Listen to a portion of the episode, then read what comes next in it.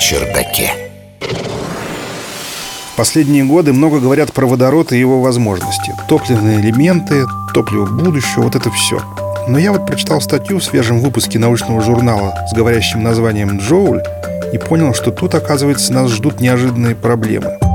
Научный журналист Егор Быковский. Статья, которая меня заинтересовала, это обзор 32 научных работ, посвященных возможности перевода отопления на водород, который в ряде западных стран считают ключевым компонентом так называемого «зеленого перехода». В итоге автор обзора Ян Рознау пришел к довольно интересным выводам.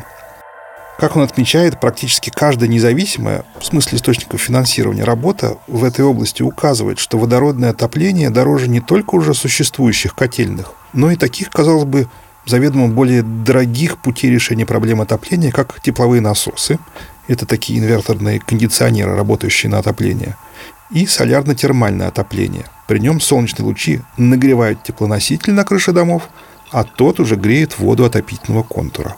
Этот вывод уже трудно назвать ожидаемым, поскольку вообще-то последние два метода отопления и так уже как минимум в пару раз дороже, чем котельная. Наука на чердаке. И чего я так уцепился именно за отопление, спрашивается. Дело в том, что на получение тепла человечество тратит в два с половиной раза больше энергии, чем на получение просто электричества. Неожиданно, да? Вы не знали, наверное. И зимой эта потребность еще выше. И как получить тепло, которое нам так нужно, не сжигая углеводороды? Конечно, чисто теоретически можно топить тепловыми насосами, питающимися электричеством, и мазут в котельных не жечь. Но тогда зимнее потребление электричества будет выше летнего в 2-3 раза – это даже в случае обычной, не суровой зимы.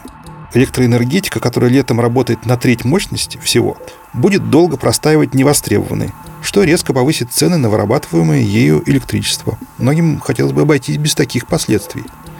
И вообще, друзья, водород звучит хорошо и очень экологично, но сегодня почти весь водород получают из ископаемых топлив, что делает его совсем не углерод-нейтральным. Ну и замечу, что тепловые насосы, питающиеся от электричества, хоть теряют 5-10% энергии на сопротивление в ЛЭП, обычно получают 3-4 кВт-часа тепла на 1 кВт-час электроэнергии. То есть их итоговые затраты электричества, пока температура выше нуля, в три более раза ниже, чем у водородного отопления – я это вот к чему. Переход к безуглеродной энергии кажется таким близким, просто руку протяни последние годы-то. Но проблем там, дорогие друзья, пока больше, чем может показаться на первый взгляд.